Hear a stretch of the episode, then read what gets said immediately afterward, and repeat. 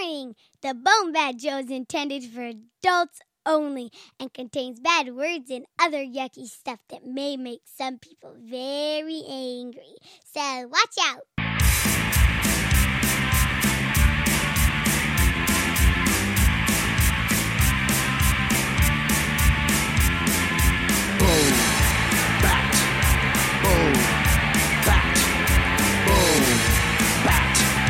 Boom,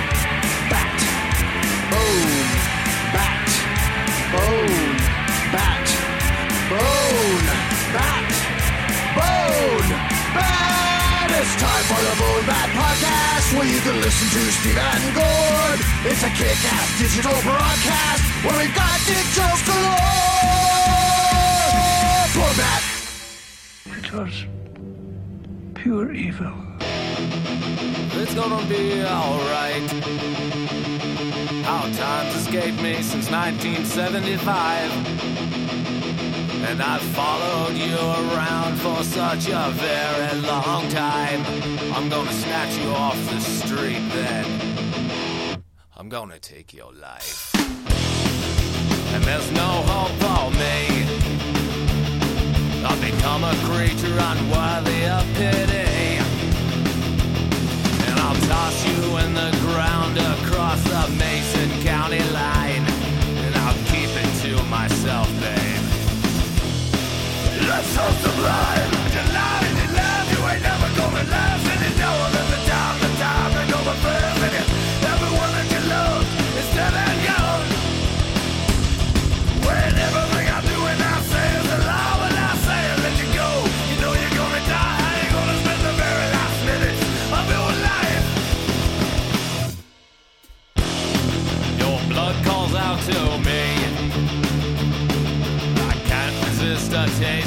two or three.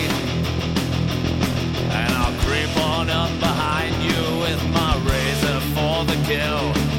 A crimson spray into the night. To the jail.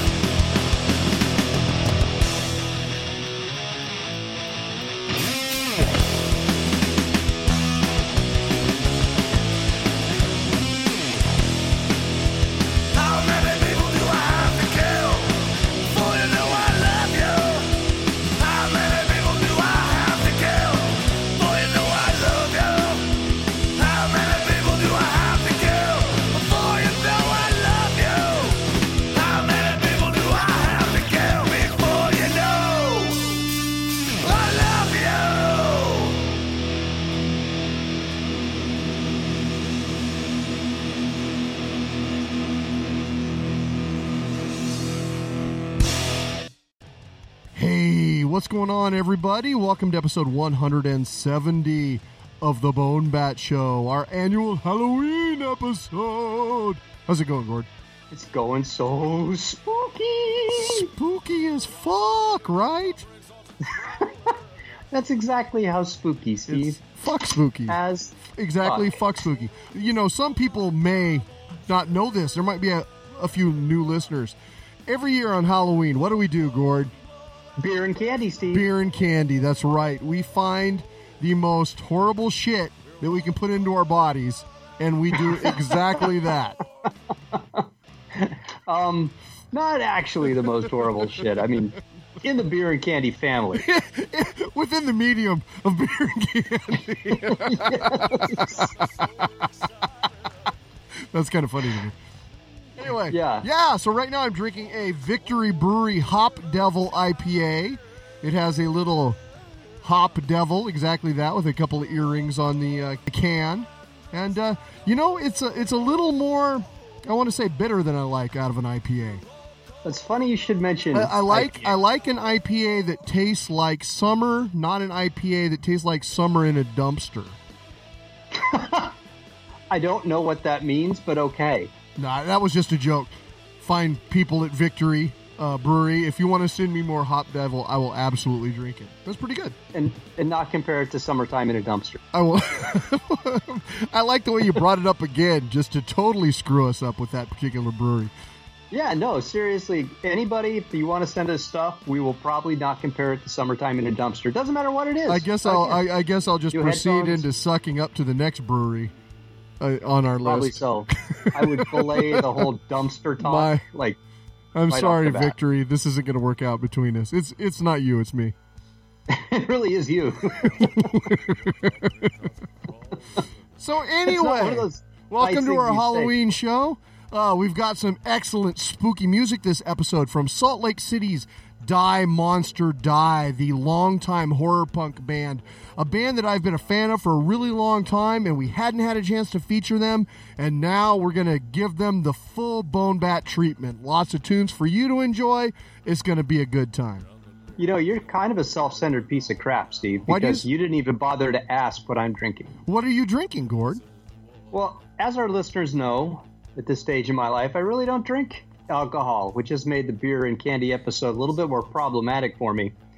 But I'm right right now in my hands. I'm cradling a Lagunitas Brewery Lagunitas Hop, hoppy sparkling water, which sounds terrible, That sounds awful. but it's. I'm not actually, gonna lie. no, it it sounds it sounds freaking terrible. Imagine terrifying. refreshing sparkling water that's bitter. Mm-hmm. but you know what? What? It's not bad. I've had worse beer than this. It tastes like beer without any of the pleasant getting fucked up part of it. That's right. Do you like to, to taste bitter, but not have any extra fun? well, Lagunitas actually, drink for you. fun and aside, uh, I'm a big fan of their stuff. They make delicious beer. I'm a huge fan of their stuff, and if you ever get a chance to visit their fine facility, you should. Uh, I think that fake beer, non-alcoholic beer, is bullshit and a pox on the earth. This doesn't try to be beer, so I appreciate it. It just it's it's Just it's tries to be hoppy sparkling water. water, bubbles, hops. Cap that shit off and sell it to somebody like me. there you go. Well, you know, it isn't just beverages that we sample here on the Bone Bat Halloween episode, Gord. That's right, Steve. I'm going to root around in my sack Oh yeah, grab it. and let's see what we got. Gummy candy zombie bites, brains and eyes. You see, I like that. That's like that's like a chicken place that only gives you the kind of meat you want. yeah, I'm not getting Chicken any and arms, waffles. fingers, or toes. I'm only getting brains and eyes. Is waffles a meat? I don't know. I'm not going to eat all these. I'll try one eye and one Stomp. brain. How about you? What are you getting while I'm getting this ready? What are you uh, having? All right. Well, I too grabbed a box, and this is gummy related. I'm, I'm a little confused. Mary Hooves Pony Plus Gummy Candy. It apparent it's a it says actual size on the box, like it's going to be bigger than the fucking box. I don't. All right. And inside is a horse with wings, some sort of winged pony, which is bullshit because it's plastic. This is not gummy. Oh, and then I see there's like a little bag of gummy horse shit to go with it. You see, gummy is a it's an interesting medium because you know you look at it and it looks like it could be edible. You pop it in your mouth and it tastes like a mix of indiscriminate fruit and bathtub caulking. It does quite a bit. And trust me, my last name is almost Calkin. Yeah, and the gummies, the gummies are uh, uh, fairly marginal in the world of gummies. I wouldn't put these near the top. The horse itself is not a very large horse. I guess I'm to collect them. Oh, it says ten ponies in collection. Collect them all. So it's a pony. It's not a horse. That explains the size so, difference. did you choose this candy because of the headless horseman tie-in, or what is spooky particularly about gummy ponies? I think what's spooky is I'm a grown ass man holding a little happy gummy pony. Point. Okay. All right. Judge will accept that. yeah. Oh, I'm So kind of yeah, the, the, the gummy candy zombie bites from Treat Sweet, I'd say give those a pass. They are not great. It's totally run of the mill gummy, not particularly fruity. Yeah, And likewise, unless you have some really specific fetish, I would skip the Mary Hooves phony plus gummy candy. All right, fair enough. Not worth it.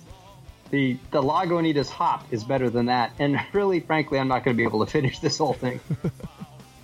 So uh, anyway, a couple other musical items I just wanted to mention. Uh, Sam Haynes has a brand new album out. You may uh, remember him from previous years. Uh, he also takes part in the monster mashups often, but uh, he does his own thing, haunt music, under the name Sam Haynes. You can find his stuff at Sam Haynes, H A Y N E S dot bandcamp dot com. Uh, they have this brand new release. It's called Season of the Witch, and uh, we're going to be playing a cut from that later on. Uh, additionally, the aforementioned Monster Mashups have a brand new three volume collection of Halloween mashups. That's pretty damn cool. Those guys always overachieve, I have to say. Indeed, I've been listening. You'll find a link on the Bone Bat page for this year's volume, so snap that up right away. Uh, before we uh, move on into the show, I do want to remind everybody about uh, the concert uh, next Wednesday, Halloween night, October 31st, of course, at High Dive in Seattle. The Halloween Against Homelessness show that uh, my band Social Meteor is putting on along with Death Star and Mike Vadova. It's going to be a great time, and uh, we have some new interesting news I mentioned before. This is a benefit for facinghomelessness.org. Uh, you may recall uh, the interview with uh, Benet from that organization last episode.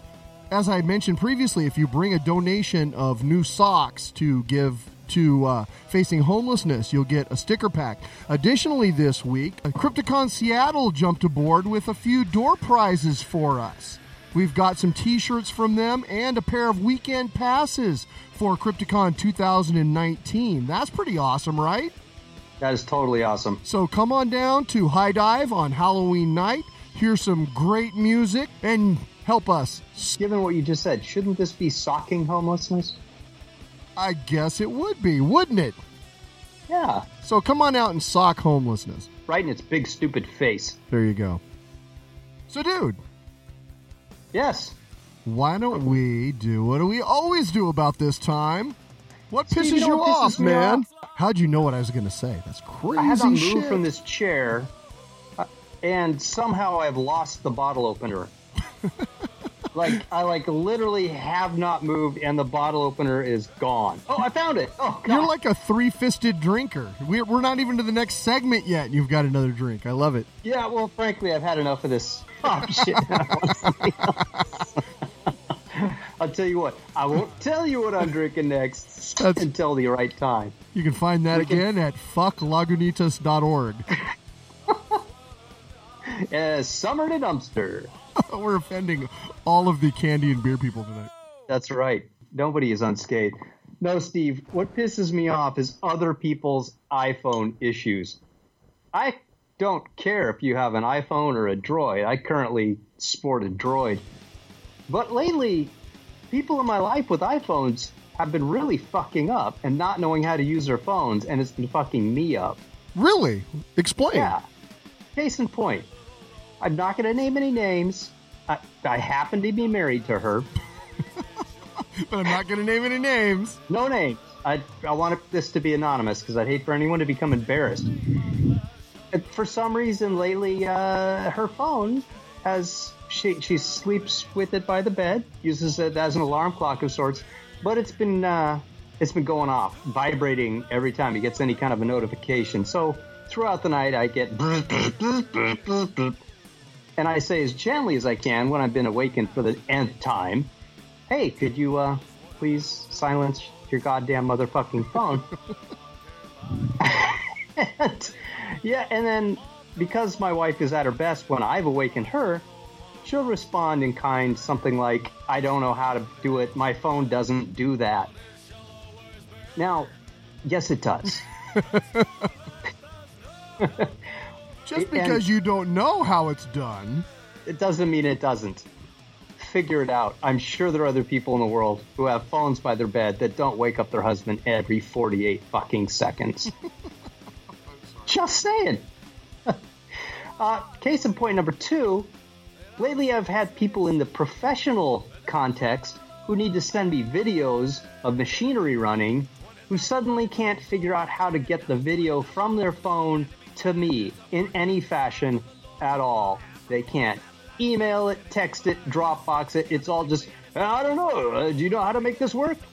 No, we're thousands of miles apart. I don't have an iPhone. Just if I had a droid, I could tell you how to do it. But I don't think it does that. Yes, it, yes, yes, it fucking does. Figure your shit out, iPhone people. or switch to a droid, and then I can communicate with you. Pissing me off. That would piss you, me Steve? off. Yeah. What? What's going on with you? Well- What's pissing you off? I had a phone thing. I broke my phone last week. Oh, That totally I hope sucked. it was an iPhone. No, it was an Android. It's my Samsung Galaxy 6, which I've had for quite a while, admittedly. But I mean, it was in an otter box and everything. And we were coming home from a night out, Julie and I, and I had like a sweater in my arms and a water bottle and just a bunch of shit. And my phone slipped out of my hand and it hit the hit the pavement. And I picked it up and I grab all my stuff. We go in the house, turn on the lights, and you know unlock. And I, I go to look at my phone like 15 minutes later, and it's cracked down the side. I'm son of a bitch. That totally pissed me off. So I had to get a new phone, which brings up the whole moving Oh, into a whole new new phone? phone is a pain in the ass. Yeah, Yes, it is. because It's like basically the phone was old enough that it was going to cost 240 bucks to replace just the screen. To fix the screen? And then the battery, because it's, you know, five years old, four years old, whatever, the battery was kind of shitty. And I figured, well, if I'm going in anyway, so uh, I would have the battery replaced. So you're looking at like 300 bucks to get it fixed.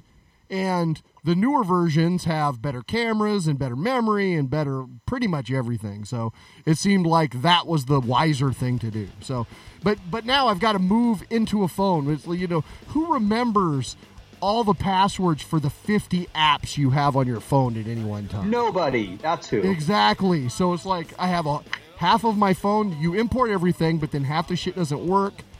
You know, uh, it doesn't remember your phone numbers. Just all kinds of stuff that's super annoying. So that pisses me off. But another thing pisses me off. You know, What? last episode I was talking about our good friend Eric Morgret and Kelly Young. They've got a new podcast, the Dead Again podcast. Remember that? Yeah. Yes, I do. And uh, they did their latest episode on a film that it means a great deal to me. Gordon, I'll ask you a question. What is the greatest zombie movie of all time?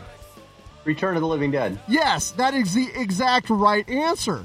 And they're doing an episode. These people, I've enjoyed their show. They're doing an episode on the film that is the best fucking zombie movie ever. We did not practice that ahead of time. We did folks. not practice this. I didn't even mention it.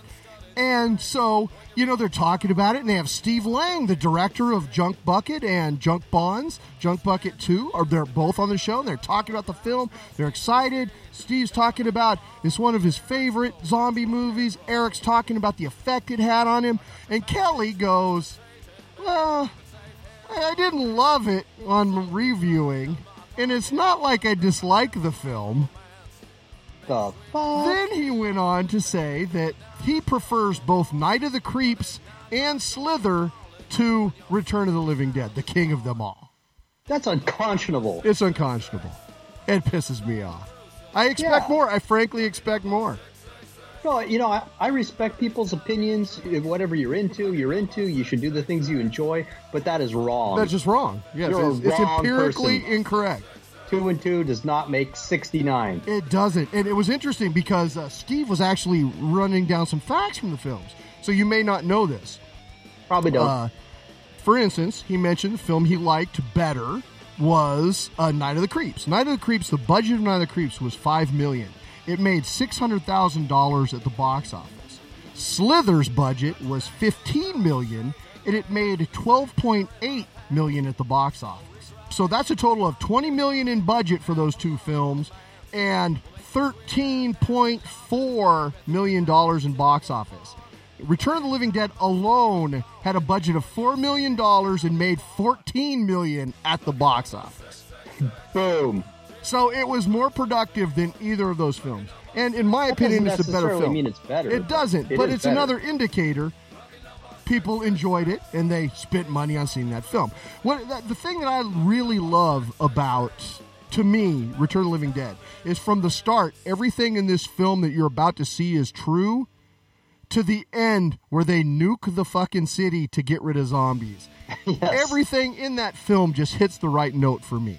It's got a soundtrack that is frankly freaking amazing, led off by the Yeah. Cramps. It's got Roky Erickson. The scene where James Karen, God rest his soul, he just passed away this week, unfortunately, where he immolates himself in the Incinerator. in the incinerator.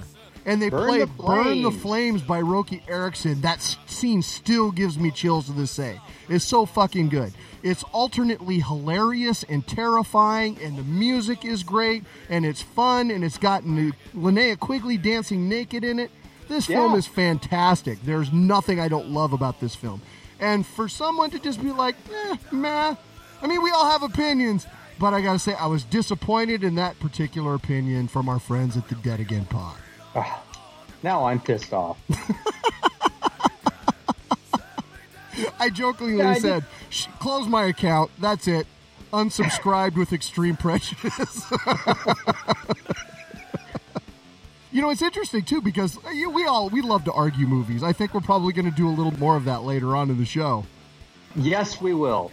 you know, Steve, up until this moment, Yes. I didn't think that you should have to have a license for podcasting. but now I do. I mean, there should be fucking standards. That's pretty funny. Talking about arguing about movies, somebody posted something on Facebook this evening, which I thought was interesting. The Fog or The Mist? The Mist. Really? Yeah. You oh, see, yeah. I would say The Fog. I hate Why? the ending of the Mist film. I fucking hate it. It destroys that movie for me. It's bullshit, and nobody who has kids would ever go that route.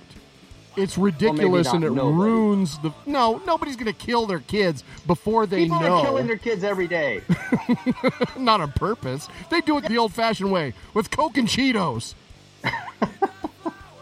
They're not Yeah, going to shoot too. their kid in the head because there might be big bugs a mile away. That's not going to happen.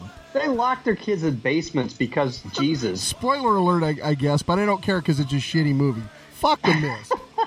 Yeah, I thought that was a great movie. Although I, I too disagreed with the ending. Fog. It's got Adrienne Barbeau and Jamie Lee Curtis. Directed by John Carpenter. Good music. Admittedly, the whole ghost pirate thing is kind of hokey, but it's a fun film. I enjoy it. I like it more than The Mist. All right. Anyway, Can we do the next uh the next drink? Because I'm tired of pretending like I haven't had this next drink yet. oh, you aren't already drinking something new? I am drinking something new. We just haven't discussed it. Okay, what are you drinking, buddy? Blenheim Hot Ginger Ale. Not technically a beer, it's an ale, I guess. And it's made from pure water. That and sounds this is good stuff. sounds spicy. It is. Well, it's hot. That's what it says right on there. It's I got moved a white on- oh, print sorry. with a black hot. Sorry, Keep saying that. That I think it helps. it does. Hot. Too hot in the hot tub. It's a Blenheim Hot Ginger Ale, original ginger ale from Pure Water. And I'm assuming it's from Blenheim. I'm not sure which Blenheim. There are several. I'm going to say New Zealand, just because mo- that's the my favorite Blenheim. I have moved on to another IPA. This is uh, from Stone Brewery. It is called mm. Enjoy by 103118 IPA. Frighteningly fresh, just for Halloween. Does it have a devil on the bottle? You know it, kid. Nice. Before we go to this next song, I'm going to grab another candy. Oh yeah. Let me tell you. Here's what I got. Sour Flush. I don't think I've ever actually eaten one of these. It's a Chick-O-Stick. Oh God. I'm so sorry. It says break me, share me. Yeah, no, don't share it with me Why not? because it's disgusting. I share everything with you. Isn't it basically like the inside of a Butterfinger without the chocolate? I thought it was like a chicken flavored chocolate thing. A chicken flavor. That's what I thought. Why else would it be called a Chick-O-Stick? It does not taste like chicken. Oh, thank Jesus. Does it taste like the inside of a butt or a finger? yes. Okay. Well, speaking of butt, I'm going to have a sour flush. It's a uh, purple plastic toilet with two candy plungers, and uh, I, inside the toilet, you're to lift the toilet bowl, and there is well, what some sort of powdery dip stuff that you're supposed to stick the plungers in. So uh, yeah, that's different. That's horrible. You know, there's a thing now because there's like a poop emoji and every everybody poops and everybody think is no. I'm not having any of that stuff. Well, it doesn't look like poop. It looks like you know powder. Like It's a I don't know. toilet and plungers. What other? Oh, because you that's where you flush your cocaine when the cops show up. It does kind of look like cocaine in a toilet bowl. Now that you mention it, I don't Scarface- understand your candy. I don't either. Then again, I'm not a hardened criminal. You're a softened criminal. All right, so that's uh, that's surprising. It tastes uh, not nearly as fecal as, as you might think. So a chick a Eating stick, something out of a toilet. a chick It's is like you're. Ex- no, I'm talking. You stop. okay, fair.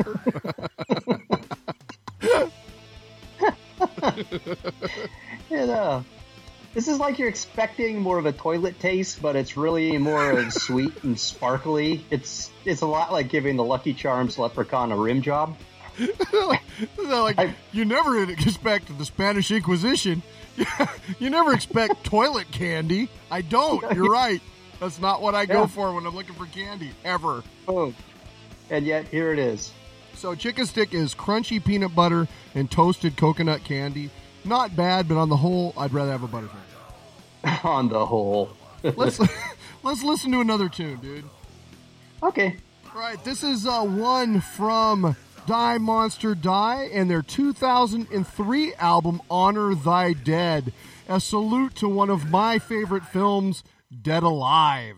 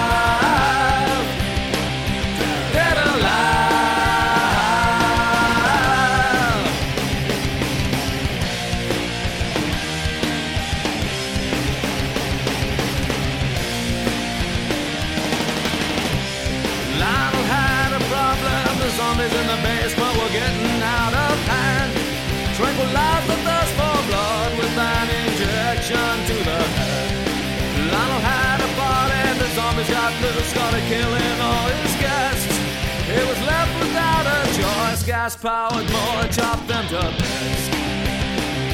Dead alive.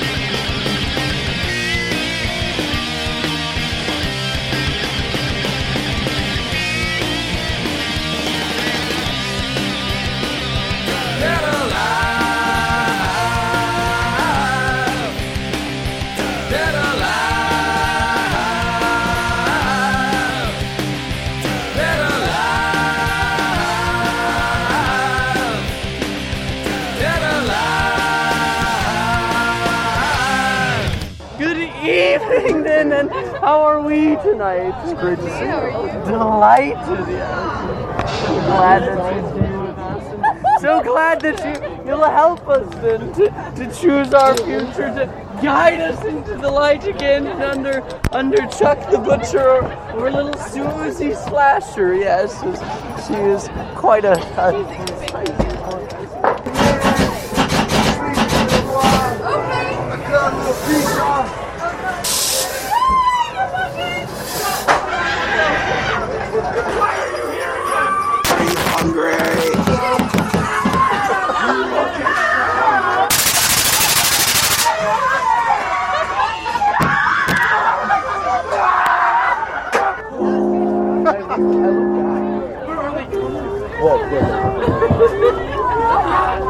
It's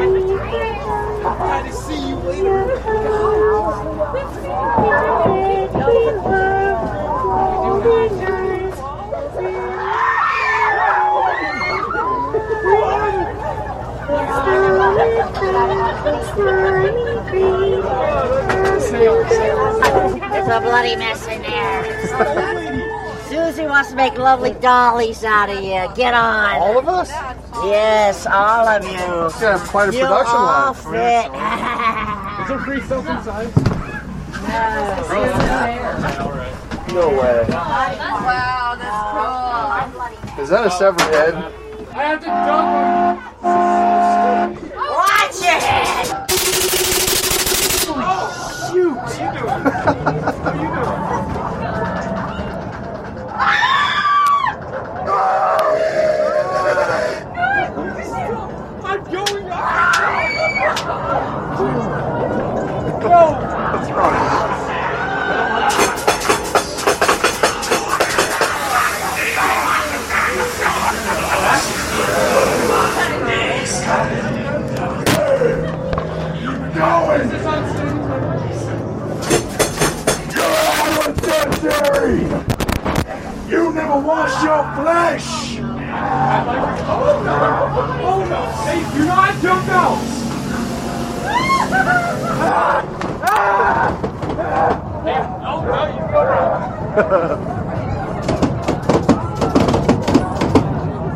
You think Susie's in here, guys?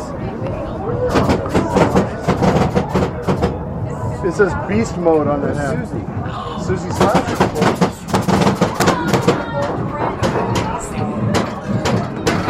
Have you come to embrace the darkness? Sure. Good. Let it flow within you, and decide your fate, as it has done with mine.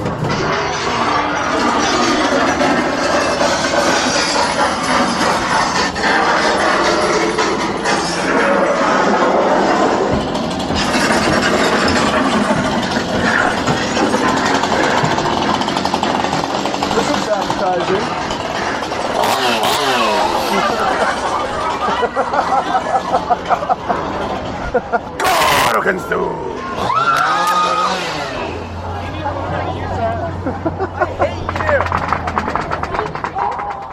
All uh, Steve here from the Bone Bat Show at Stalker Farms 2018, and joining me now, the master of the macabre, Dan O. How you doing, man? I'm doing good. I'm doing good. Nice foggy night. Beautiful night. I've said it before. This is the, as far as natural haunt scenes go, Yeah. you can't top Stalker Farms, man. You've got the corn, you've got the fog. Yep. Fantastic. Yeah, no, it's it's great. The weather has been a blessing for every outdoor haunt across this side of Washington.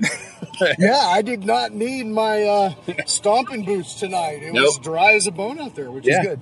Bone being the operative word. right. So, absolutely uh, loved both of the haunts this year. Pogo, you guys, every year that that trail gets even better. I love what you're doing. Nice. In the clown haunt. Yeah, no, it's fun. Uh, you know, and we've got you know six rules for those really, really, really rabid fans. You know, each scene is dedicated to a rule for Pogo, so something original and a little bit different. So um, yeah, we added kind of this laser swamp room that's uh, kind of kind of killer in there. It was terrifying. It Yeah. was just great. Yep. Really well done. And we got, of course, there's a lot of misdirection going on, so the, Yeah. the scares are there to be had. Absolutely. And on the stalker side, gruesome scenes, man. The gore was over the top. Yeah, no, no. There's some there's some good gore scenes. If you stopped and looked at some stuff, you're you're going to see some interesting uh, some interesting macabre and gross uh, severed things. Yeah, you almost feel like you need a bath when you come out of that one. Absolutely. So do, so do our actors. Yeah. Wash your flesh. That's right.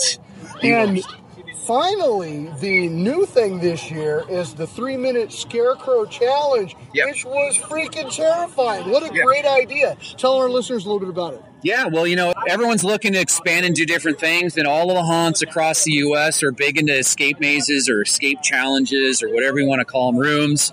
It's a little hard to do that outdoors, an escape room. So, you know, we uh, we decided to do a three minute maze. It's a it's a it's a tight, dark maze with a scarecrow that runs around in there and and hunts you down. But as you're doing it, you're finding three riddles, and the riddles will tell you where the button is. You push the button to get out. So And the scarecrow looks like he's about nine foot tall. When you're Yeah. standing there in the dark, he, he'll leave you alone if you don't move.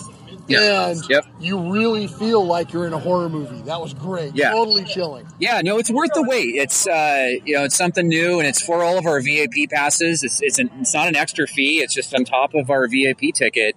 Um, you know, we're not charging an a la carte for that. So, you know, if it goes really well, we might add that. You know, make it bigger or do something different next year. But um, what a fun, uh, just a fun, neat concept for uh, really our VIP people. Yeah, and it's something that I felt like I hadn't done before. Something Yeah. new, which is always great. You Yeah. come out to you know one of our favorite haunts, and to see a, something new tacked onto it, Yep. that feels like a, just a rare treat. Yeah, and it's great because you know you really win it if you uh, if you teamwork. Right, I've watched people like all five people hunt for the same button, and it doesn't work that way. You got to you got to split up. You got to break the horror rule and split your party up. That's the only way. So There you go. yeah, I know we had a lot of good feedback out of that. So some people, you know, the line can, you know, tend most people tend to go to the haunt and then they want to come back and do that, so the line can stack up. But you know what? Um, you know, it, it's it's worth it. You know, it's it's a good three minutes for especially team building. All right. So uh, why don't you tell our listeners when you're open now? We're open uh, so Friday, Saturday, Sunday, Okay. and then the week before Halloween, we're open Thursday, Friday, Saturday, Sunday, and then we're also open on Halloween Halloween's night. on a Wednesday, so are you Yeah. Monday, Tuesday, or Nope. Sunday and then Wednesday? It'd be Sunday and then Wednesday Halloween, and then that night we're going to turn off the lights again on one of our haunts, and then you're going to get an LED light to go through it by your you know, Oh, by your lonesome blackout- blackout. blackout haunt trail. Yeah, we're going to do a blackout haunt trail. All right. So that'll be exciting. Fantastic. Well, yeah, listeners, it's a great time as always here at Stalker Farms. You got to come out and check it out. Yeah, fun stuff. Well, thank you again, Dan, for having us out. It's always a pleasure, sir. yeah, absolutely. Love having you guys out. Bring it in. I want to see your pretty faces before you die. Come on. You guys like clowns? Yes. Oh, this is clowns. Yeah, why there's a clown on the door. Oh, that's and that, that's why there's clowns standing in front of you. Oh, you're a clown too. Talking to you. I'm sorry. It's okay. You love You could use your observation skills next time. I really like your eyes. All right, thanks. It's such pink eye. You want some? no. Get you out of work for a little bit. It's pretty easy. I'm no, okay. okay, all right. Here we go. All right, right in. We're just going right Bye in. bye. Oh my god, thanks for What are you hiding from? Come on!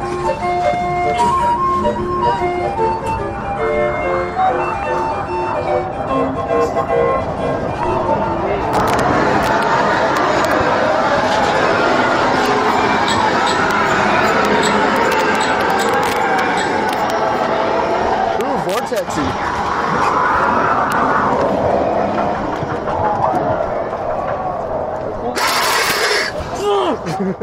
Holy shoot! Hold on to me.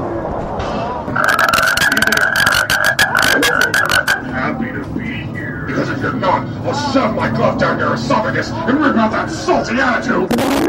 Cloak of the Thunder. History. Oh, guys. Coming. Maintain eye contact. Watch out for Pogo. Pogo's coming for you. Watch out for Pogo. Always remain eye contact. Cause you'll be down, you'll miss him. Oh my god! You know what? Don't blink, you're gonna miss him! This is not going to end well. Oh my god!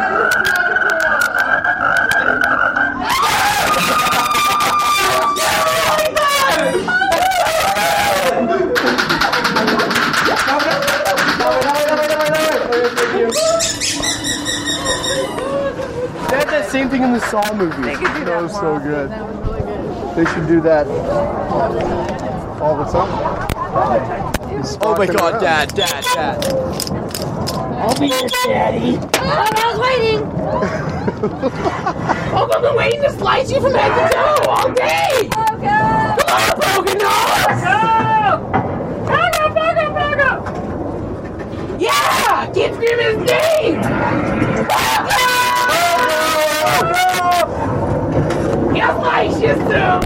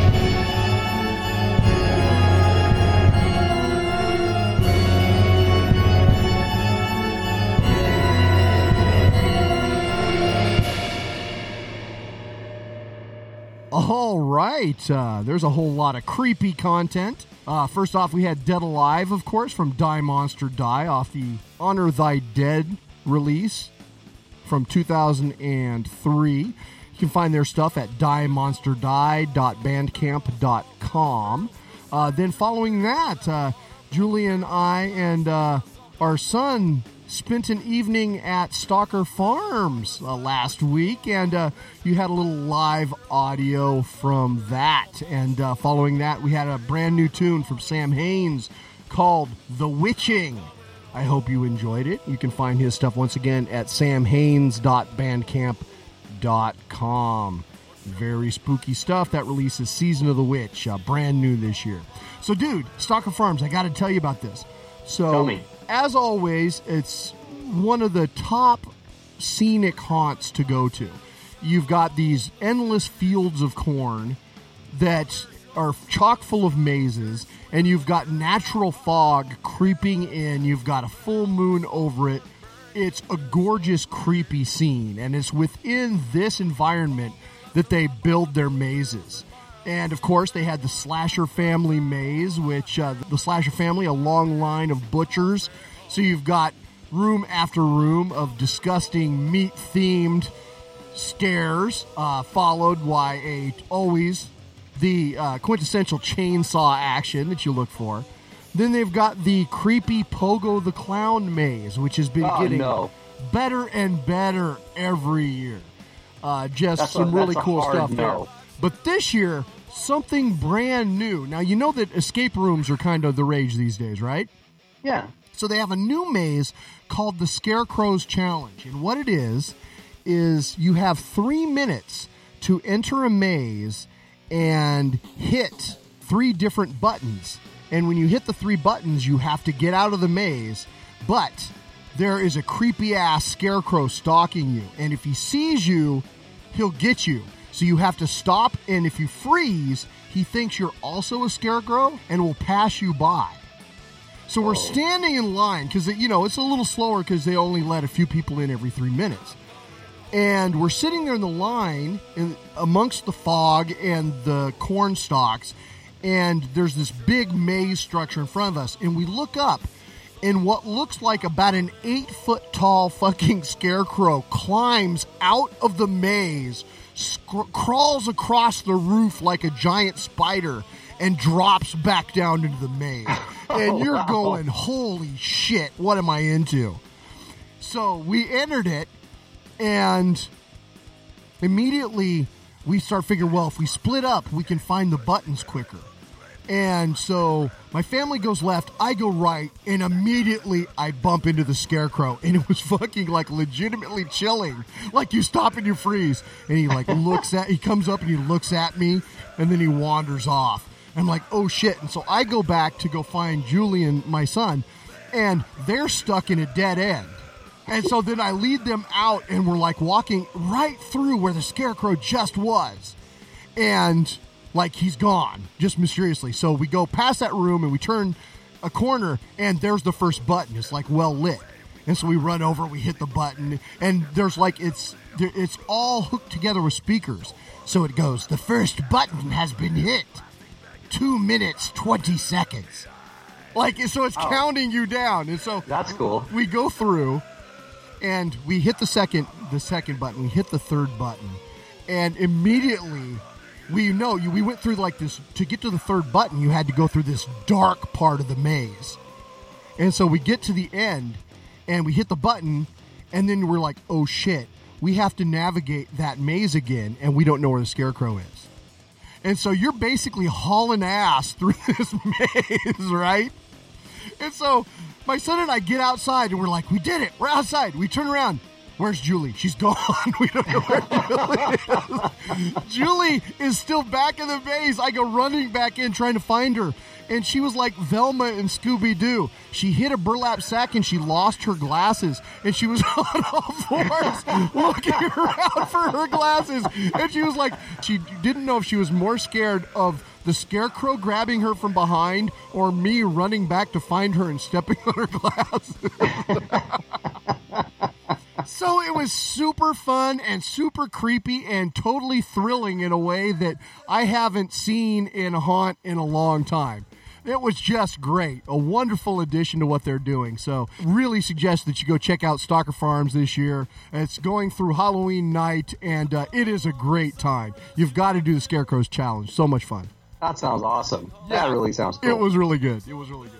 So, uh, before we play a little bit more from Die Monster Die, why don't we talk about the band a little bit?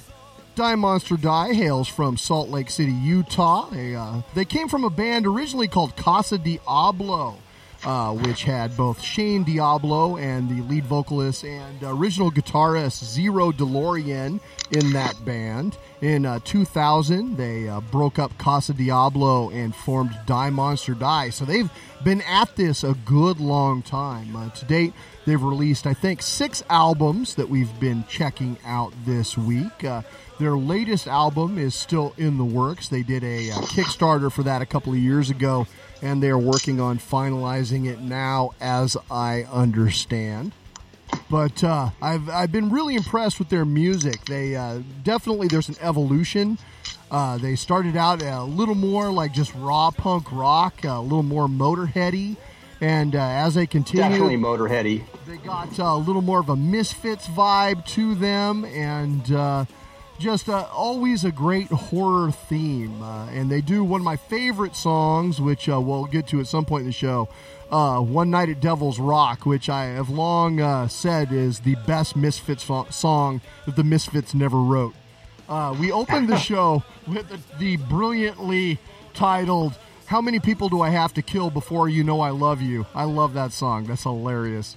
Yeah. And uh, they've got a lot of great stuff. Uh, I, unfortunately, they weren't able to join us for an interview tonight, but uh, the hopefully the next time when they do release their new album, we'll be able to get them on the show for that and uh, do it up right. In the meantime, though, we're going to be playing a lot of music from their six albums. What do you? It's definitely stuff you can uh, you could bellow along with. I like that. I know. You crank it up in the kitchen, and you've never heard it before, and yet halfway through the song, you're singing it. It's cool. The lyrics are fun. It's catchy and a good time, and especially Halloween. What what better is there to listen to? Oh yeah. On that note, uh, what are we going to listen to next, buddy? Yeah. So speaking of songs that uh, you can sing along with, first time I heard the song, I started making up my own verses. Uh, couldn't help myself. It's called Invisible Hands.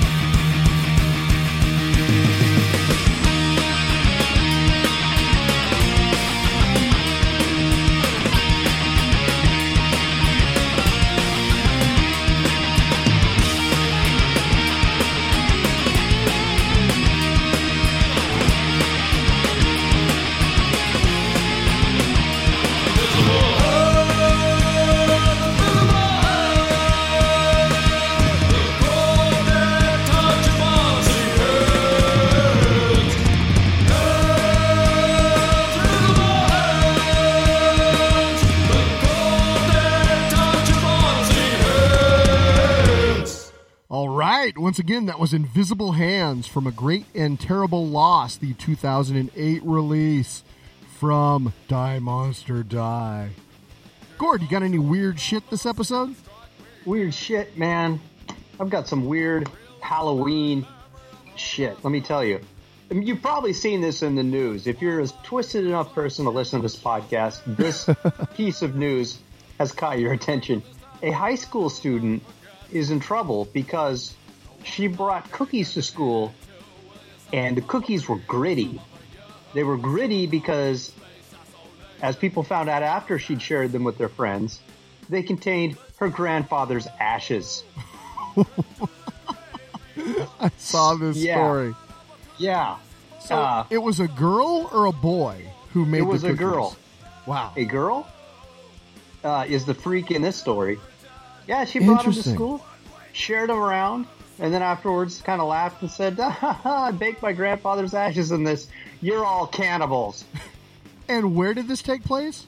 This took place in Northern California. You know what is so weird? What? So before you told me about this, I read an article about it from the BBC. That's how that's how far this story had spread. And I don't know if it's just because it's October and people like creepy shit or what, but isn't that crazy that, you know, I heard about this story first from Britain.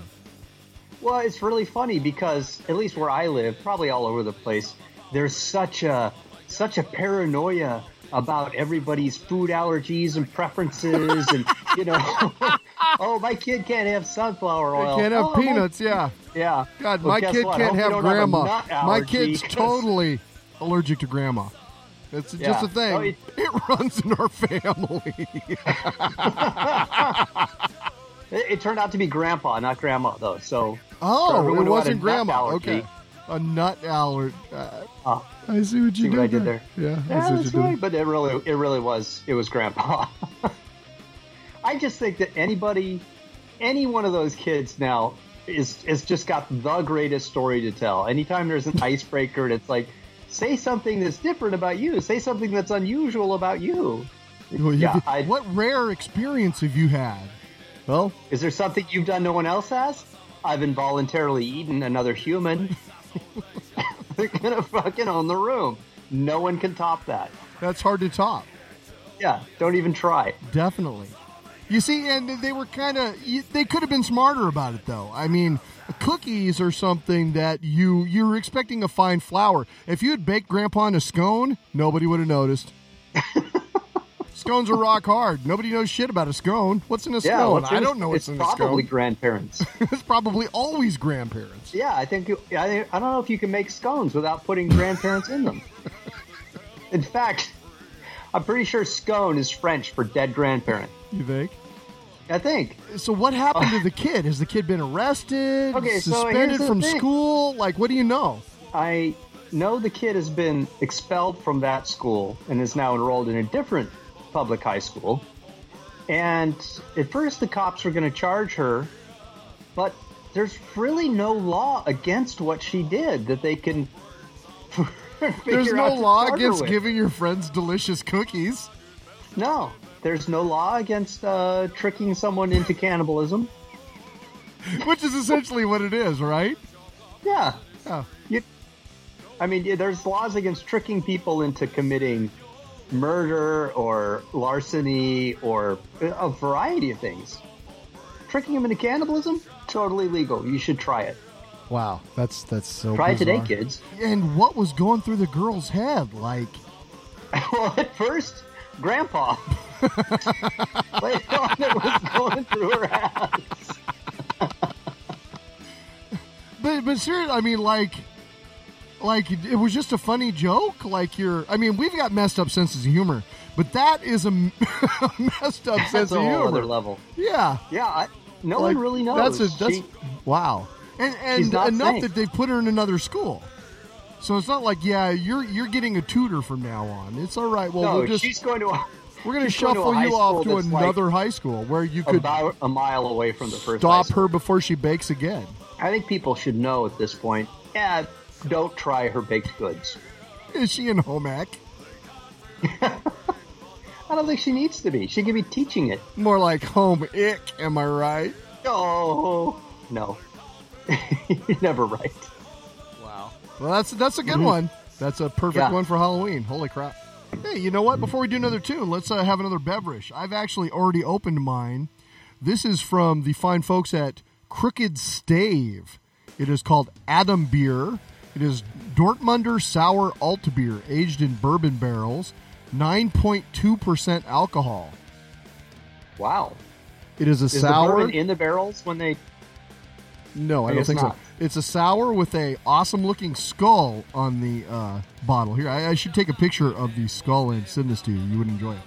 And while you're doing that fine piece of uh, audio podcasting, I'm drinking a Boylan Heritage Ginger. Very minimalist label.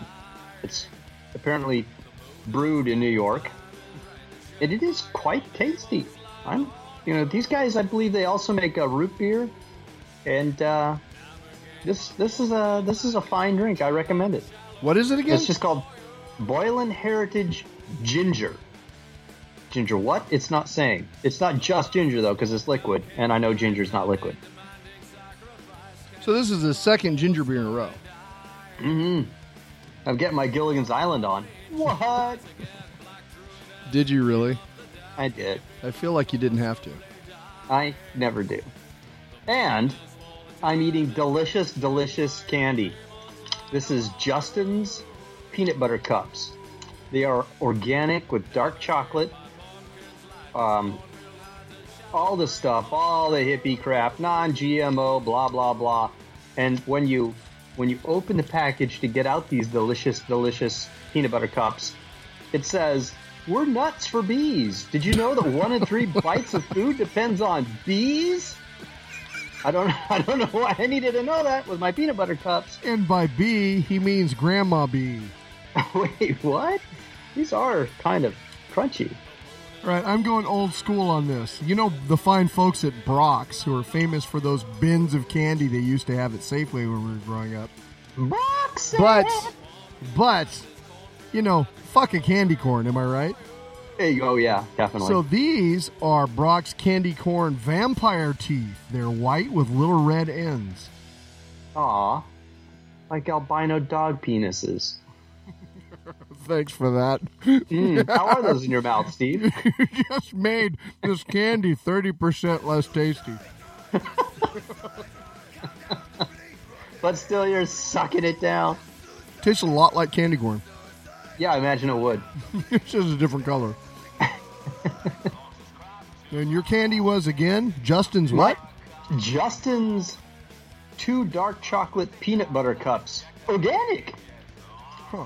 Again, I, I'm not seeing the creepy theme. Well, it's not really creepy. It's just much better than eating out of a candy toilet. I feel like you're phoning in this whole candy thing. What are you yeah, talking like? I like I stopped and I bought a bunch of horse. candy. I, every single thing I've had has been horrific in some way or form, and everything wait, you've wait. had is like just like oh, this is organic something. I don't know. No, we have a comedy horror film fest, and we had a film about a pony. yeah, nice try. Okay, and we've also had a film about a toilet. And we did. Right? Yeah. Okay. yeah, yeah, so point. so far, two thirds of my candy has been really scary, I see what you did there. terrifying. All right, let's hit another tune. All right. This is uh, one of my favorite ones off the 2010 release, Fall to Your Knees. Laika, the Russian space dog, will have her revenge. Weightless, the capsule tumbles. Undying space dog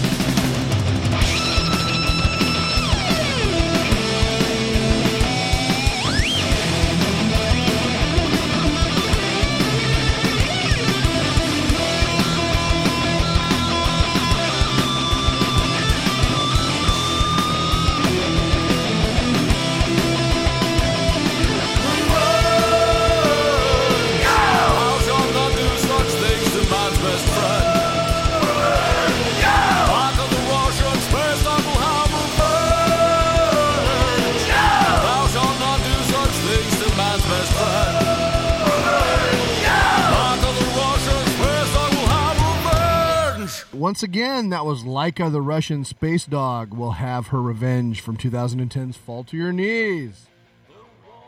I've got some more candy, dude. All right, what candy? I've got sweet tart ropes, cherry Oh. punch flavor. Cherry punch. I've, I've had this. I, I've I may have had this on the show. Yeah? Yeah. And what did you think? You remember?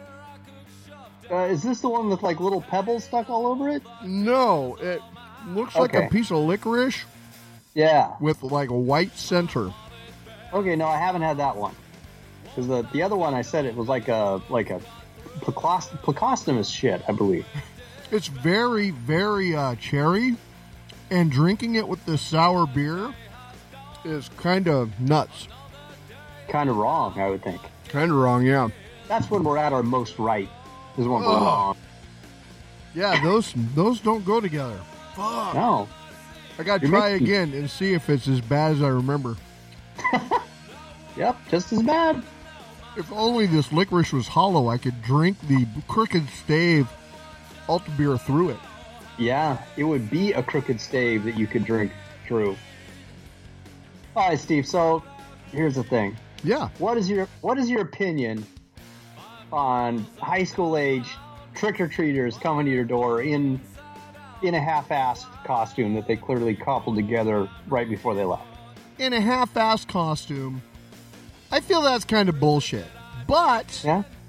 there's the argument that kids out trick or treating are probably not out like robbing things and doing Burning cars. burning cars, smoking weed.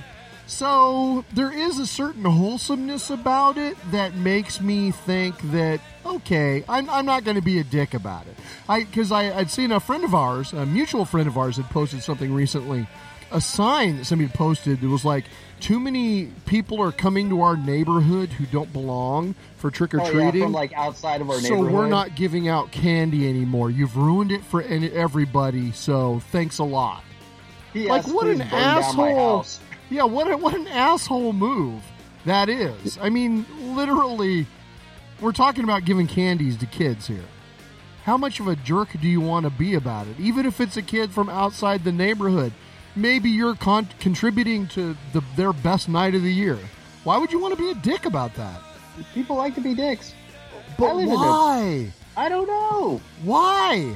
Why? Why? I live in a in a neighborhood that's got you know a lot of a lot of swimming pools, a lot of two story houses. It's not rich folk, but it's certainly not poor folk.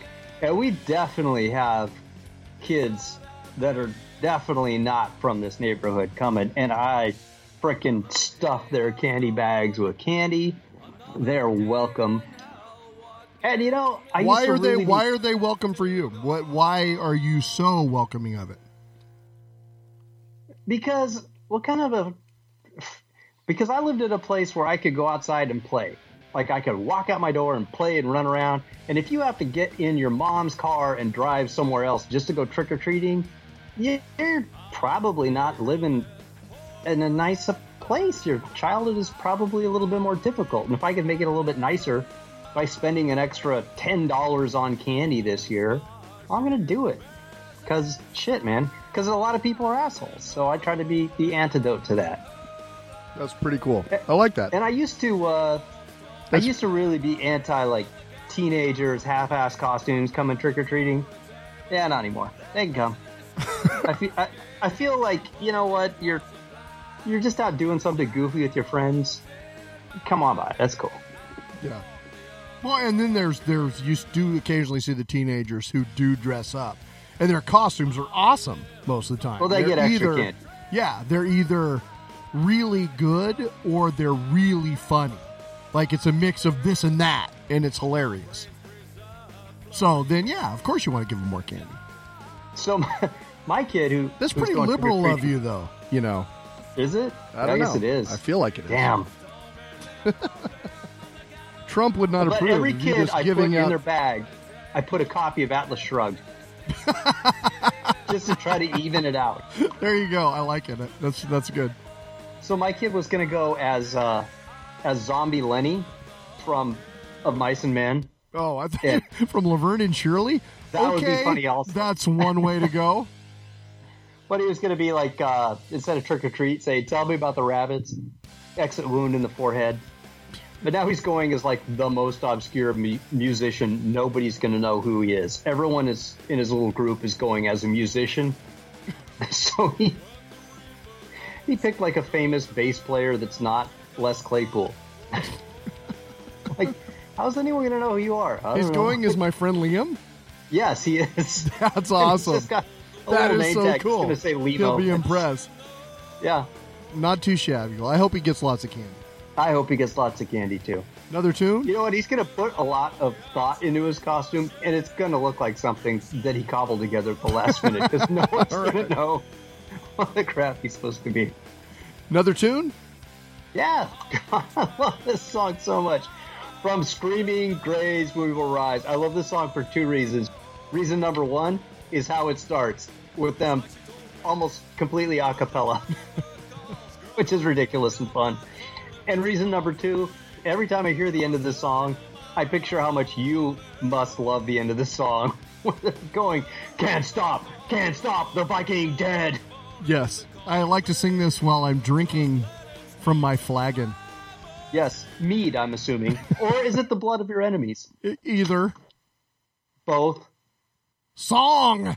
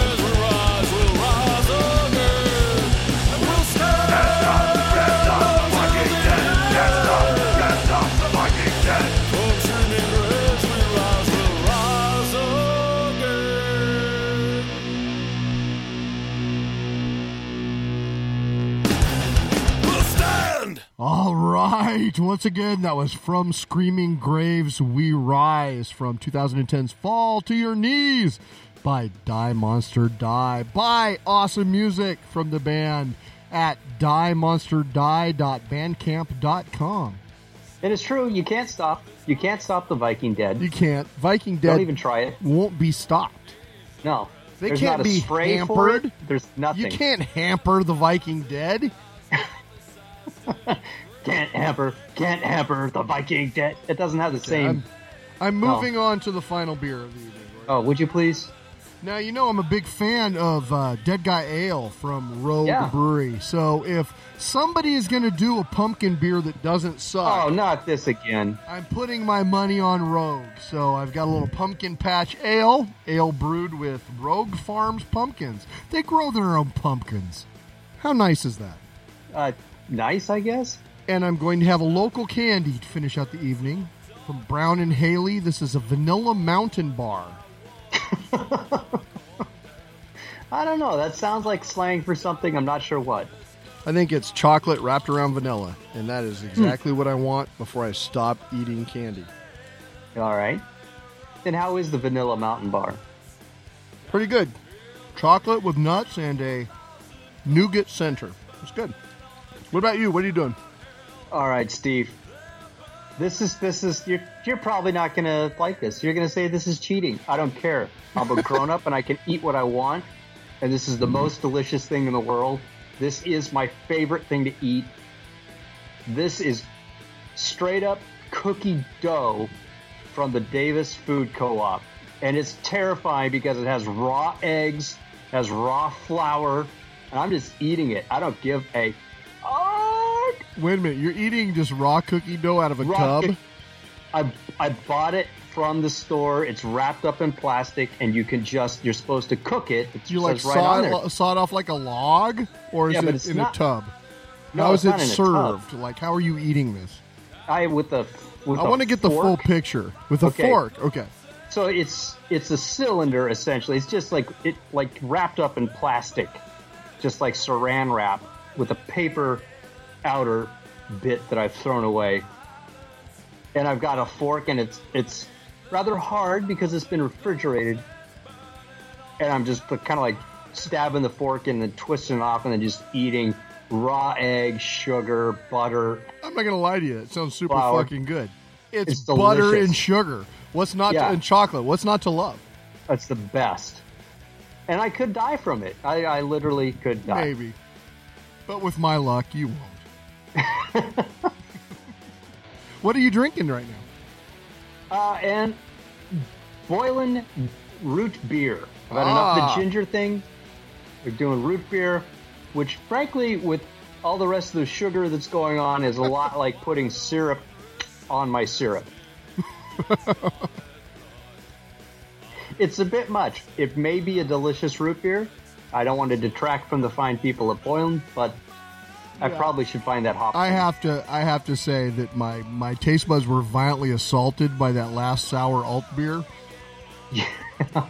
so I I don't know that I'm capturing all of the flavors that are inherent in the vanilla mountain and the rogue pumpkin beer. Ah. What was the best Halloween costume you ever had? couple there are probably three that were super memorable one one year my mom made it was a big cardboard box covered in tinfoil Sex robot? buttons painted on it sex robot how'd you know? There was a your mom. slot there was a slot at the bottom you put in a quarter and i stuck my dong no! It was a regular robot. What the fuck is wrong with you? Oh. Number two, I was Evel Knievel, with Oh, that's good. with uh, my dad's leather jacket, and I took his white motorcycle helmet and painted the Stars and Stripes bars on it with magic marker. He was He so pissed. No, he didn't know I did it. I spent like two days scrubbing that shit off of there. and three, one year, I was a mummy, and we actually took like three sheets and cut them and sewed them end to end, and my mom wrapped me up. But the hilarious thing was, it's cold in Mount Shasta, California. So, uh, you know, I had to wear my coat under it. So I'm all wrapped up around a coat, and I look like the Michelin man. I was like as wide as I was tall. So those are three three Halloween costumes particularly memorable for me. Wow, you just rattled those right off. I'm impressed. Thank you. Well, I think we've talked about it before. So, what are your favorite Halloween? My favorite one was this. I think I was supposed to be a werewolf, but it was a kit where you, you like, uh, a, you you essentially glued these cotton balls all over your face, and you before you did that, you taped on you know those glow in the dark eyes that looked bloodshot. They were like conical with the pupils cut out. Yeah, I remember those. Yeah, and then but then you glue the the cotton balls all over your face, and then dye them green. There was like this green inky stuff you put on, and I just looked like I looked terrifying. You couldn't tell what I was supposed to be, but I looked all kinds of wrong. That's and then pretty funny. taking it off afterwards was awful. It was just You're like in the, the shower. and There's all this like green food coloring just coming off yeah, of the, you, the green wasn't coming off my face, and the, the glue hurt to peel off and everything. But it was all worth it because I I was amazing. that's pretty good. I don't remember those kits. Was there more than like one type of kit that you could get at the time? Yeah, I think there was. Because I remember like the vacuum form masks, you know, that you'd get when you're real little with the rubber band that would get caught in your hair. Yeah, it would tear your hair out, and then there was just like a plastic poncho with a picture of whatever you're supposed to be on it. It's a picture of Casper. Yeah. Like Casper wears a fucking shirt with. That was the thing. I was, yeah, exactly. S- Like, come on, mom. Spider Man wouldn't wear a costume with a picture of himself on it. How far up his own ass is Spider Man? That's the stupidest thing I've ever seen. And it was weird because, like, now, oh my God, the kids get the best stuff. Like, even when my son was little, he had like a Flash costume and a Wolverine costume. They were like just perfect to like the comic books. And they Yeah. didn't have any of that. Like, the licensing was bullshit when we were kids. it really was. Talking about phoning It was it, like in. the, the Stone Ages when it came to like marketing. I don't know. kids these days. You know, as a grown up, as a college student, I took one of those kids' costumes, the GI Joe costume. Yeah, I remember that one. It had Or that. didn't have like a a cigar molded into the like face. I think it did. Yeah. Because, you know, get kids hooked on maybe cigars that early. maybe that was like Sergeant Rock or something, something adjacent. I, I could be wrong about that. It was Captain Cancer. Captain Carcinoma. Halloween costumes. This year, I'm just going to go as a bitter old man. You should do it. Yeah, gonna. I'm wearing my costume right now. So multimedia triage. Multimedia triage, Steve. So, let me tell you. Let me tell you what I'm into. You and I, we both watched the same movie. You loved it. You thought Mandy was the best thing since It was fucking great. And I watched that whole movie with my mouth hanging open, going, What in the fuck did Steve get me to watch? Because this is terrible. It's not terrible. It's fucking awesome. But I get why you'd say that. And I think I said that when I reviewed it last episode. I get why somebody would not like this. This the, Usually, if you're really, really into something, I will find something good about it. Oftentimes, I'll really enjoy it you too. found something about it. yeah, okay, the cheese goblin, yes. The macaroni and cheese goblins were fucking awesome. yes, the and it's in the middle of a movie where they didn't belong. That was what's so cool about it. Yeah, it was just like this crazy ass non sequitur in between cartoonish violence, heavy metal, that ridiculous axe he made what was that? The whole movie It's was like preposterous bullshit, and it just tickled me to no end. Oh God, man, nothing like watching Nicolas Cage shriek in a bathroom in his tidy whities for 20 minutes. Oh, and our friend God. Zoran like tore up the movie too. He totally Uh-huh. agreed with you. He was like, "Yeah, that was pretentious bullshit." And it was like, it absolutely was pretentious bullshit, and I still loved it. like the opening moments of this movie, Nicolas Cage is chopping down this gigantic tree with the chainsaw with like a an 18 inch bar, like this little tiny chainsaw that you use for maybe trimming your Christmas trees branches.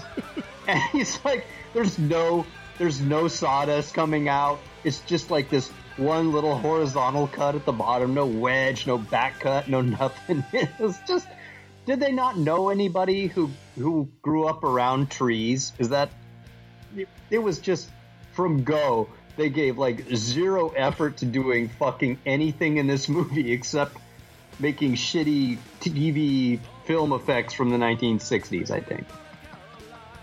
So, hmm. yeah, I watched that. I'll Yeah. never get that. I, I get uh, again. I get why you wouldn't like it, but I thought it was fucking great. It was it was excellent. I loved that movie. It was so much fun. All right, something something I liked though. I watched. Uh, Let's talk about something that- you like for once. Jesus. once. We'll ju- I yeah, know, we'll just put Mandy in the same batch with R.L. Burnside and what other awesome things do you hate? I don't know. Uh, There's a few things out there. There's a film we showed at our film fest that sucked ass. Yeah, you know, you should have known because I'm the guy who likes metal creepers and termitator.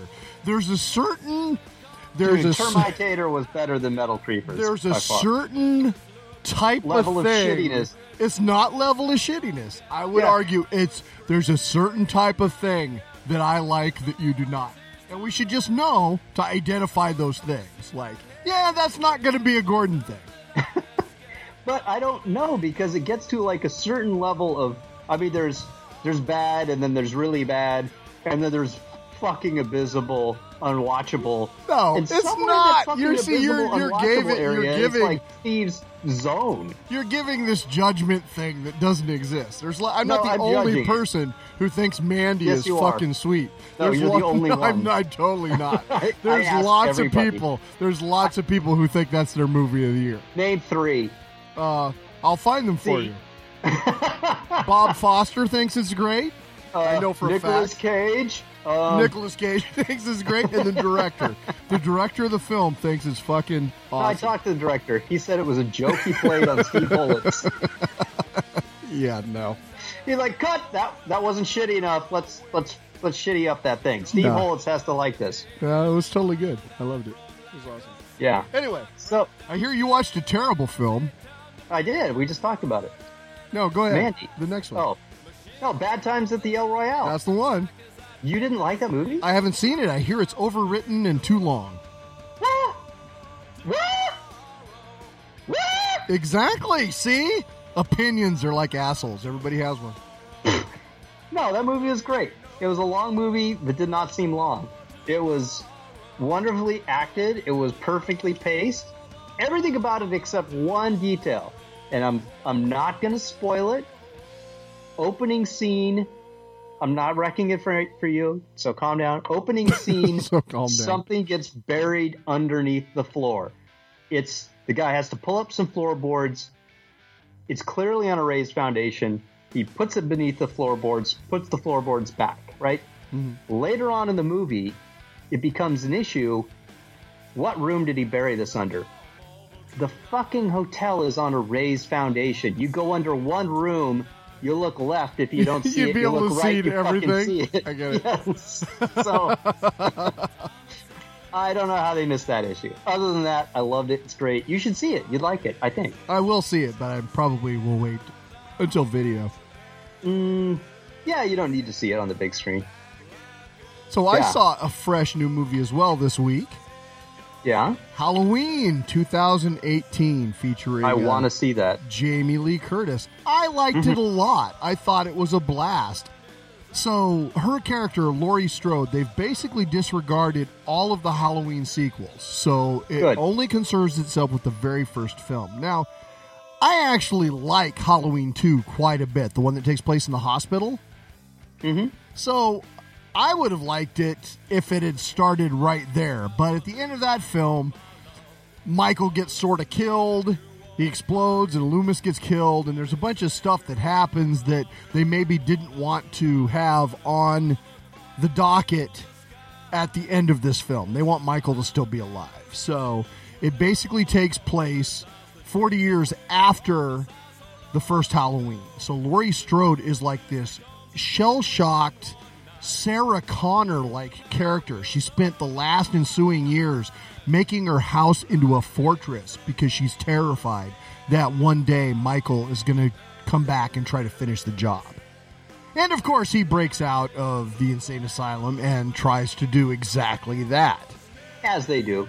But it was cool to see her like so empowered and there was like three there was her daughter who she had raised always under the threat of Michael returning and they're estranged because she has been basically ruined and she has to go to therapy and things to try to get over what her mom has done to her. Then there's the granddaughter who is more simpatico with Laurie.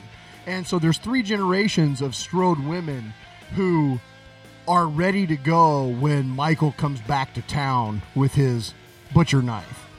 And it has a lot of really cool nods to the first film, like even actual shots that if you're a fan of kind of cinema that you would enjoy, I would think. Some of the writing, there's a little bit of the stuff, it's a little little too much with the uh, granddaughter and her friends, but you get where that's coming from too, because there was a lot of teenagers talking in the first film. So it, it, it kind of comes full circle in a lot of ways. I found it very satisfying. I find myself a little bit shocked with people saying, "Eh, meh, it's it's okay. It's it's not a very good Halloween film." Because I, I, think it, it, it does all the things that it needs to do. It's more than just merely competent. And uh, I don't know. I found it a very satisfying film and a film that, uh, you know, they could do another one and uh, it would be all right with me. So uh, I liked it a lot. It was interesting. We saw that film, and then uh, during a matinee last Saturday and Saturday night, Julie wanted to go to Central Cinema, the theater Yes. that you know well, and see uh, they were showing Psycho. Right on. So we went for Hitchcocktober, they're calling it, and saw Oh. Psycho. And interestingly enough, Janet Leigh, the woman who gets killed in the shower scene in Psycho, is Jamie Lee Curtis's mother. Whoa. Isn't that a trip? I didn't know that. Yeah. I, I didn't put it together until later that that was the case. And I thought that was pretty cool that on the same day we saw these two films. It it had a nice synchronicity to it. That was pretty neat. That is awesome. Speed of horror. Yes. I saw a movie. It's been on my list of things to see forever and ever and ever because Kevin Smith. And I watched it with my with my kid. Saw Tusk. Okay, how was it? This is another film that gets like some people shit on it, some people think it's really fun. All right, so I was expecting a completely different kind of movie because Kevin Smith is funny, and I thought this was going to be a kind of funny, ridiculous movie. It was not. It was kind of in the torture porn body horror ilk, which is not my cup of tea. So I'm probably not the best guy to judge this movie, but I was really surprised by what I saw, and my poor kid, it it just about broke him because he was not ready for that at all. Afterwards, he kept going, "Why did they make that movie? What was the purpose of this movie? Why was that made?" so, you know, yeah, because he doesn't I'm sorry.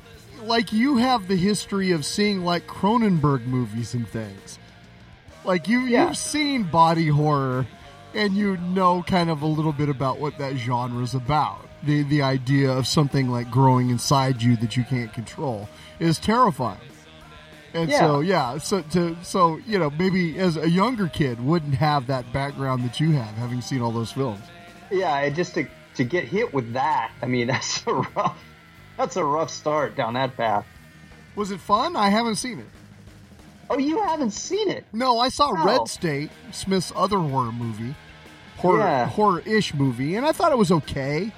It wasn't it wasn't great and it wasn't terrible, but I you know I wasn't thrilled to see Tusk when I saw it, and it sounded like he came up with the idea on the podcast, which you got to question that. I, I would question we anything. never come up with a good idea. anything that, yeah, exactly. Anything we come up with on the podcast is questionable.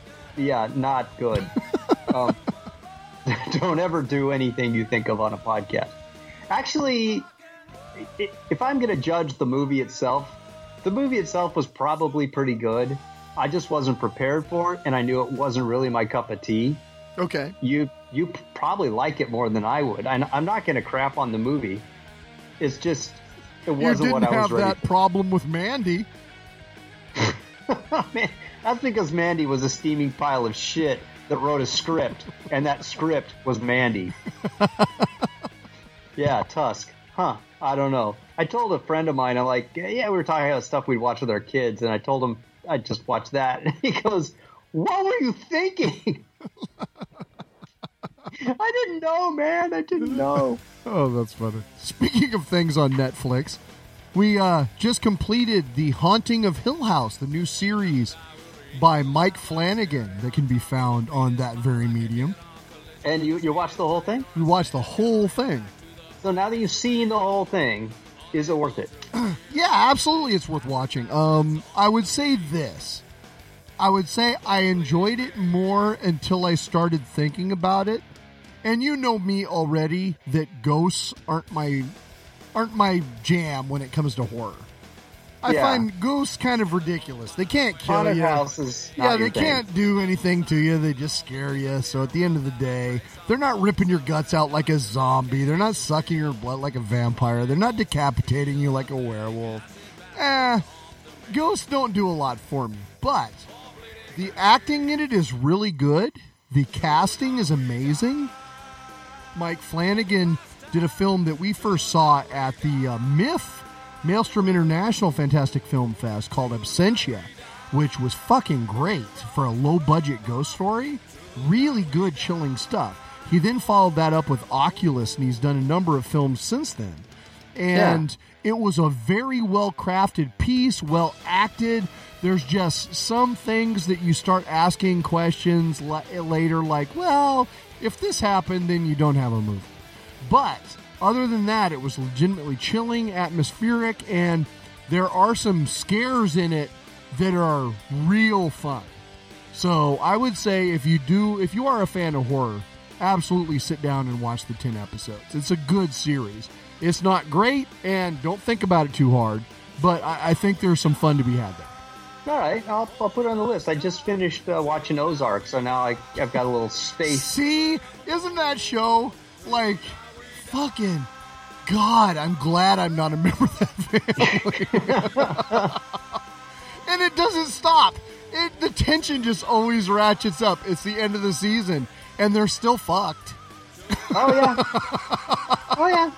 They're, they're- fucked is just like that's the where the bar is sitting is fucked, and then there you can be less fucked or more fucked, but Good fuck. Yeah, yeah. That that show stressed me out. I could not binge watch that show because yeah, it stresses I'd- me out I'd to no end. watching it, I'd be like, oh, do I really want to feel this bad? But then you're like, oh, whew, it's not me. Yeah, I don't have to I deal with guess. that. Right. Yeah. But not. Yeah, I do very, very little business with the Mexican drug cartels. exactly. And it's probably good that you Very, you should keep it that way. I don't know, just Yeah. saying. Imperceptible level. That's right. I don't know how you start down that path. Yeah, as soon as you go, oh, I'm dealing with, with bloodthirsty, ruthless, powerful people that will kill me at the drop of a hat. Maybe, maybe you just don't do that. Maybe not. Hey Gord, do you like the live music? Hey, Steve, I like the live music. I went and saw the Mad Caddies, which is a fun ska punk band. that's been making ska punk for 20 plus years, and I didn't even know about them. Nice. But my lovely wife drug me out to see this show. Middle of the week, two hours out of town. She really loves the band. So Gotta we love went. those middle of the week shows. And it was it was freaking rocking. These guys absolutely brought it. If you get a chance to see the Mad Caddies, you should. And I'll tell you why. Because like the middle third of their set was just them going, "Hey crowd, what do you want to hear?" And people would shout out their favorite songs, and they'd be like, "We'll play that," or they'd shout out one song like, "Nope, that's going to be at the end of our set." nice. They just got up there and they they freaking played. They brought it, and the singer can sing.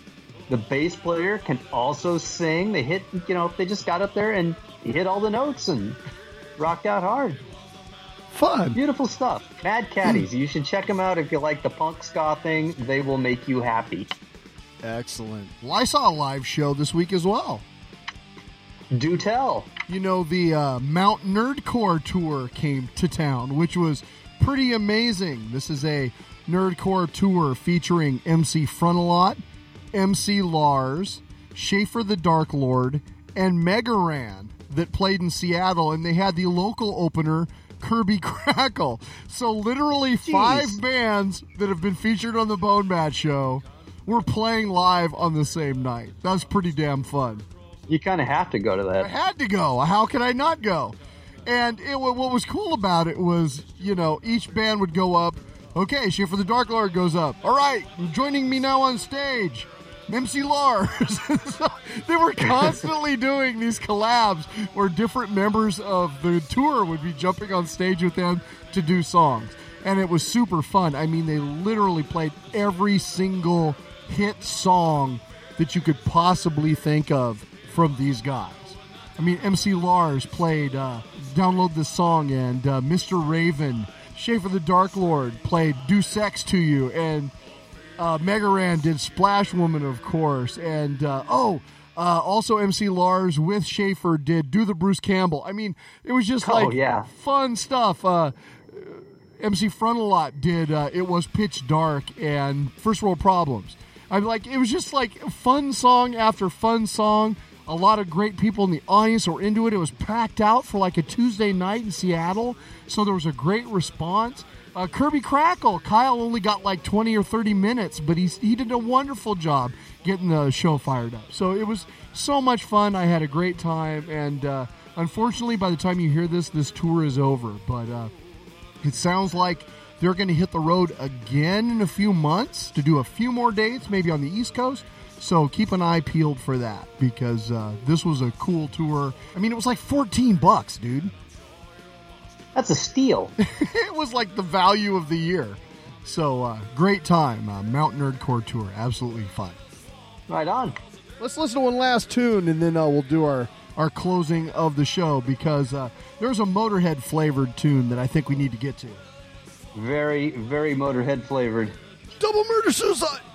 Double murder suicide. Which, if you think about it, it has the same meter as Clawhammer suicide. Well, then, we got to do this. Yeah, let's do it.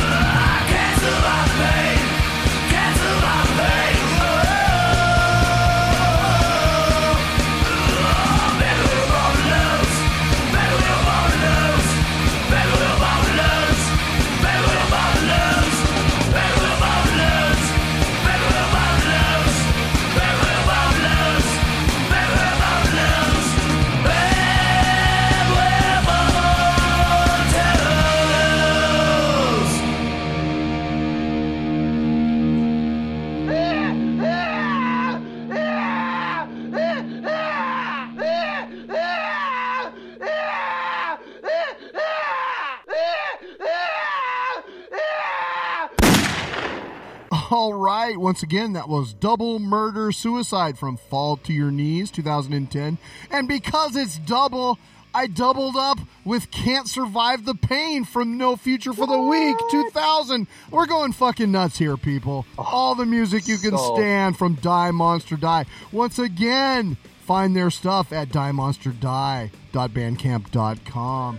Thank you once again to Die Monster Die for allowing us to share their incredible music with you, the fans. Also, thanks to Sam Haynes for uh, lending a little bit of Season of the Witch. Again, you can get his stuff at samhaynes.bandcamp.com. Thanks to Stalker Farms for letting us play a little bit of the awesome sounds from their haunt. And thank you to you, man.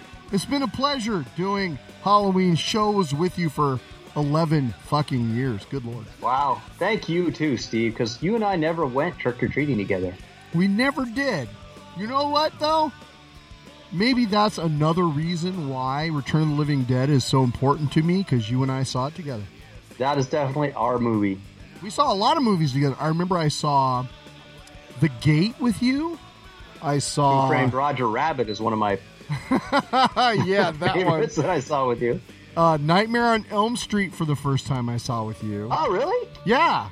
That was the first time? Right on. You had a VCR before most of the people. We didn't have a VCR yet. We had to rent one still. And yeah, so we you got would a have VCR early on. Yeah, so you would have movie nights where we would rent stuff and come over to your place and watch it.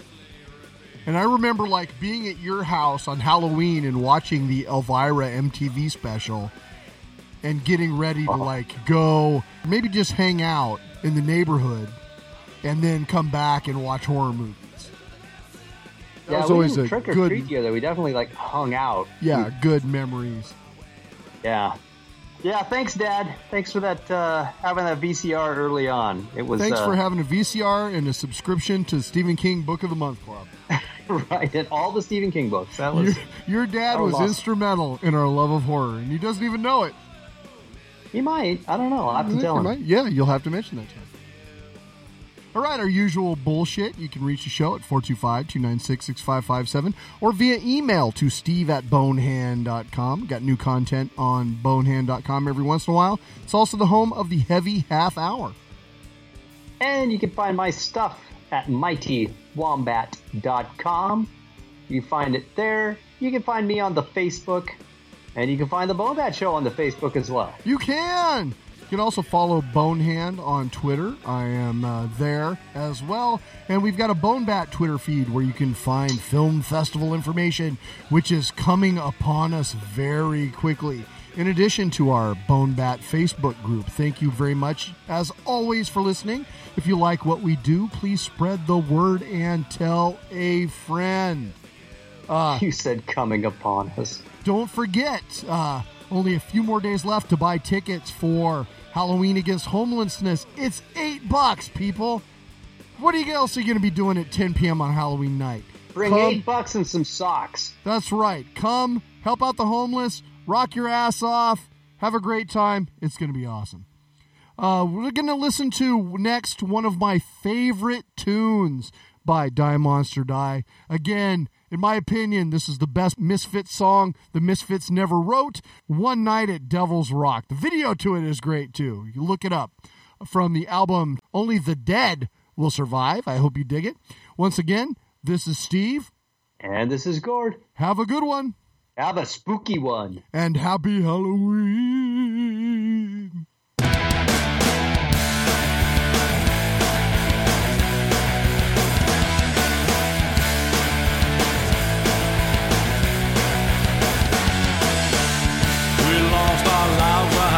Century ago.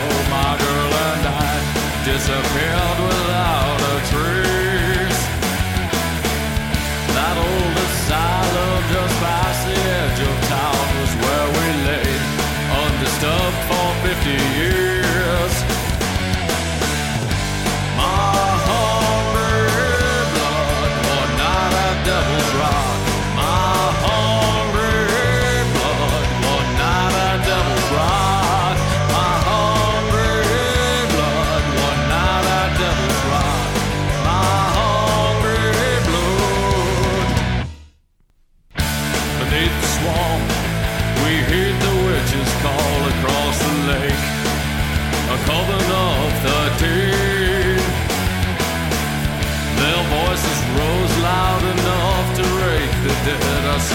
sleep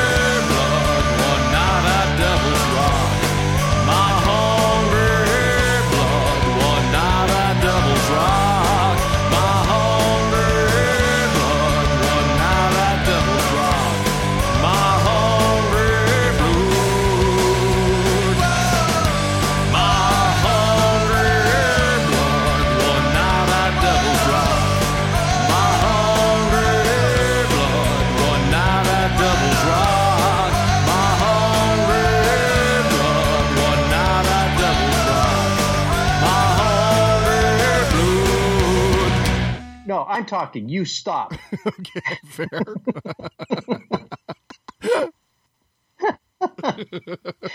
you know.